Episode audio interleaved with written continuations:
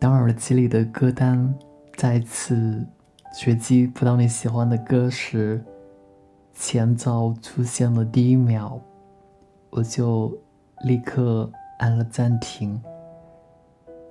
现在的第一反应是害怕听到关于你的一切，是你的消息也好，你喜欢的歌手也好。我就像身处于一个和回忆隔离开来的世界，自己给自己设置了一个保护机制。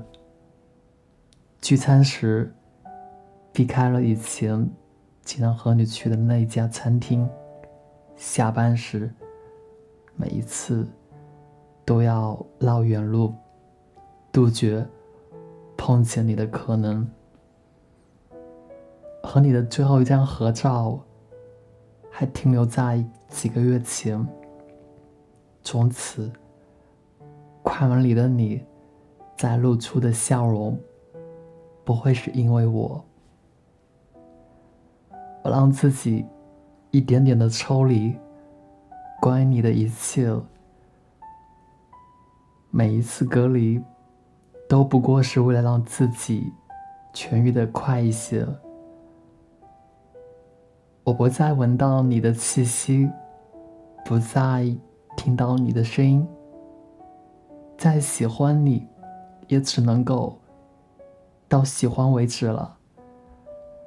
没想到，我到最后还是敌不过时间这个小偷。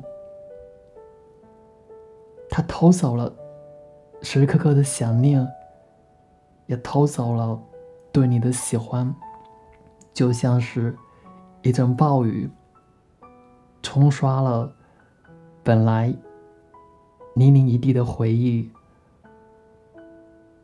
我不会再一味的毫无希望的等待你的消息，也警告自己，不再去幻想更多的可能。